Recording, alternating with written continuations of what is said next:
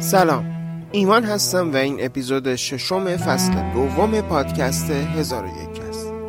توی این پادکست من قصد دارم که قصه های هزار شب رو به زبون ساده برای شما تعریف کنم. قصه به اینجا رسید که همایون بعد از اینکه پدرش رو از دست داد و دیگه حامی نداشت از ترس کشته شدن به وسیله حاکم جدید مجبور شد که از شهر فرار کنه و نزد عموی خودش شمس الدین بره. ولی قبل از اون به گورستان رفت تا از پدرش و مادرش خداحافظی کنه. اونجا با خادم گورستان روبرو شد و بعد از اینکه خادم گورستان اون رو شناخت به اون پیشنهادی داد و الان ادامه داستان.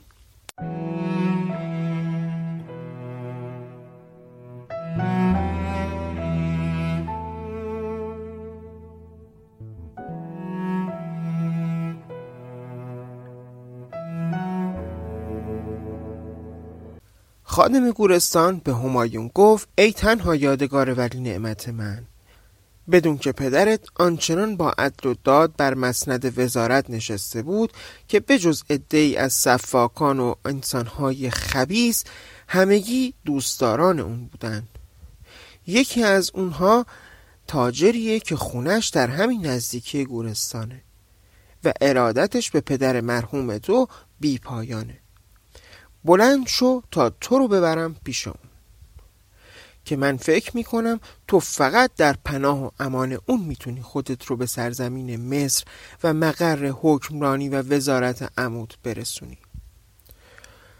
خادم گورستان در همون تاریکی شب همایون رو به خونه اسحاق بازرگان برد که از ارادتمندان قدیم نورالدین بود. و تمام ماجرا رو هم برای اون تعریف کرد و تقاضا کرد تا همایون رو امان و پناه بده اسحاق بازرگان هم با روی گشاده و آغوشی باز یادگار قدیمی ترین دوست خودش یعنی نورالدین رو پذیرفت و اون رو در مکانی امن جای داد و مخفیگاهش رو آنچنان استتار کرد که حتی مرغان هوا هم از یافتنش عاجز بودند. Thank you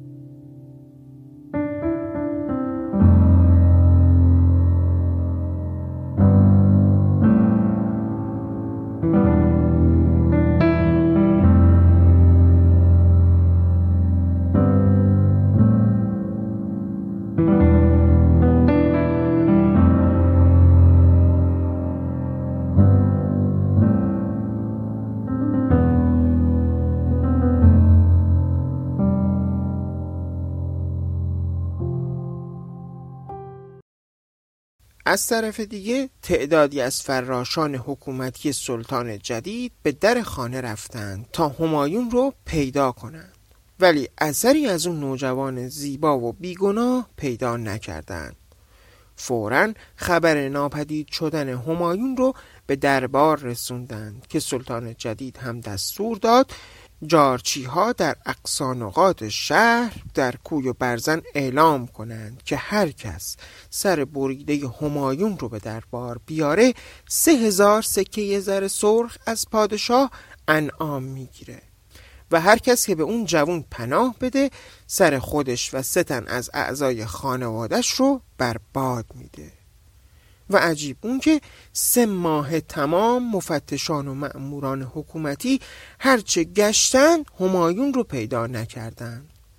از طرفی هم جنگ های داخلی و شورش قبایل سرزمین های جنوب آنچنان سلطان جدید سرزمین بین النهرین رو مشغول کرد که فکر جاهلانه کشتن همایون و یافتن سر از تن جدا شده اون از کلش بیرون رفت اسحاق بازرگان هم در طول اون سه ماه اکرام خود را در حد همایون به اتمام رسوند و هر وقت که بازرسان سمج و کنجکاو برای پیدا کردن همایون به در خونش می اومدن با کیسه های زر اونها رو روانه می کرد.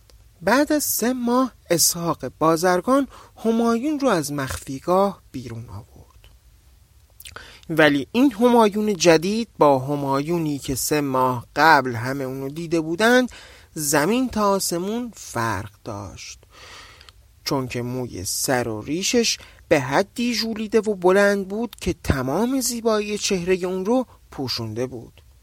از طرفی نوار سیاهی رو هم روی چشم چپش به دور سرش پیچیده بود که نشون از نابینایی یک چشم اون می‌داد. همایون زیبا روی قبل در شکل چوپانی یک چشم که سه سگ گله قوی به همراه گوسفندانش بود بعد از خداحافظی با اسحاق فداکار راه شمال سرزمین بین النهرین رو در پیش گرفت و رفت تا خودش رو به سرزمین مصر برسونه. اسحاق بازرگان به همایون گفته بود چون از خاک بین النهرین جدا شدی و به سرزمین شامات رسیدی گله گوسفند رو بفروش و به حمام برو و جامعه نو از بازار بخر و بپوش و رو به سمت سرزمین مصر حرکت کن. بد نیست این رو هم بدونیم که اسحاق بازرگان گذشته از آنکه سه ماه تمام نهایت محبت خودش رو در حق همایون روا داشته بود به همایون هم خبر داد که دو تا از کشتی های پدرت که روی آبهای دریای شمال آفریقا هستند هنوز مصادره نشدند و سلطان جدید از وجود اونها بیخبره و اونها رو هنوز تصاحب نکرده. همایون هم با دست نوشته اون دوتا کشتی رو به دو هزار زر سرخ به اسحاق بازرگان فروخت. اسحاق هم با یک هزار سکه از پول فروش دو کشتی اون گله گوسفند رو براش فراهم کرد و از جمله اینکه اسحاق بازرگان ساز نی رو هم خیلی خوب می‌زد. در طول این سه ماه نواختن نی رو هم به همایون یاد داده بود. و چقدر دلنشین و سوزناک بود ناله نی و ابیات جانسوزی که همایون با آواز پای چشمه می‌خوند.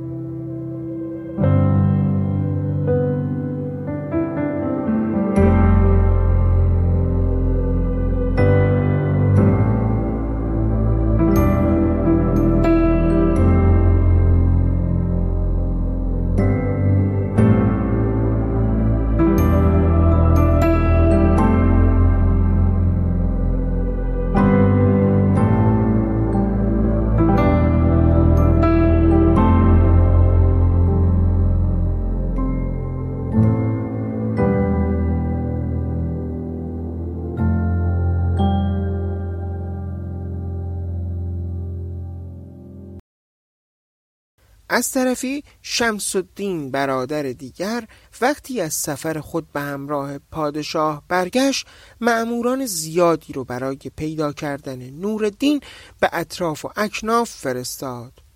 ولی نتیجه به دست نیاورد. و چون بلافاصله به عنوان وزیر دربار مصر مهماندار وزیر اعظم دربار سرزمین مراکش شد و در همان دوره مهمانداری هم دلباخته فتانه دختر اون وزیر شد و اون رو به عقد خودش در آورد بنابراین ازدواج با دختر دلخواه و سنگینی اداره امور ملک و مملکت اون رو آنچنان مشغول کرد که در چند ماه اول زیاد به فکر برادر گم شده خودش نبود. اما وقتی دخترش هما به دنیا اومد شمس الدین به یاد قول و قرار و عهد و میثاقی که با برادرش بسته بود افتاد.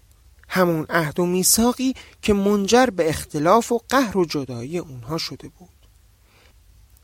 هر روز به غم و غصه اون افسوده می‌شد. و وقتی هما به سن پونزده سالگی رسید شهرت و زیباییش چنان در سرزمین مصر و کشورهای همجوار پیچید که همه جا صحبت از همای ماه طلعت دختر شمس الدین وزیر بود.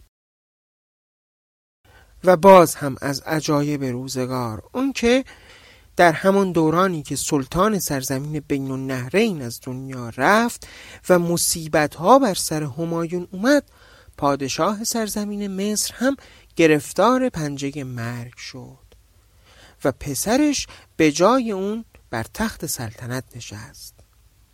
هنوز چند روزی از تاجگذاری سلطان جدید نگذشته بود که وزیر اعظم رو به حضور خودش طلبید و هما دخترش رو از اون خواستگاری کرد. وزیر اعظم یا همون شمس الدین قصه ما زمین ادب رو بوسید و بدون مقدم چینی گفت نه.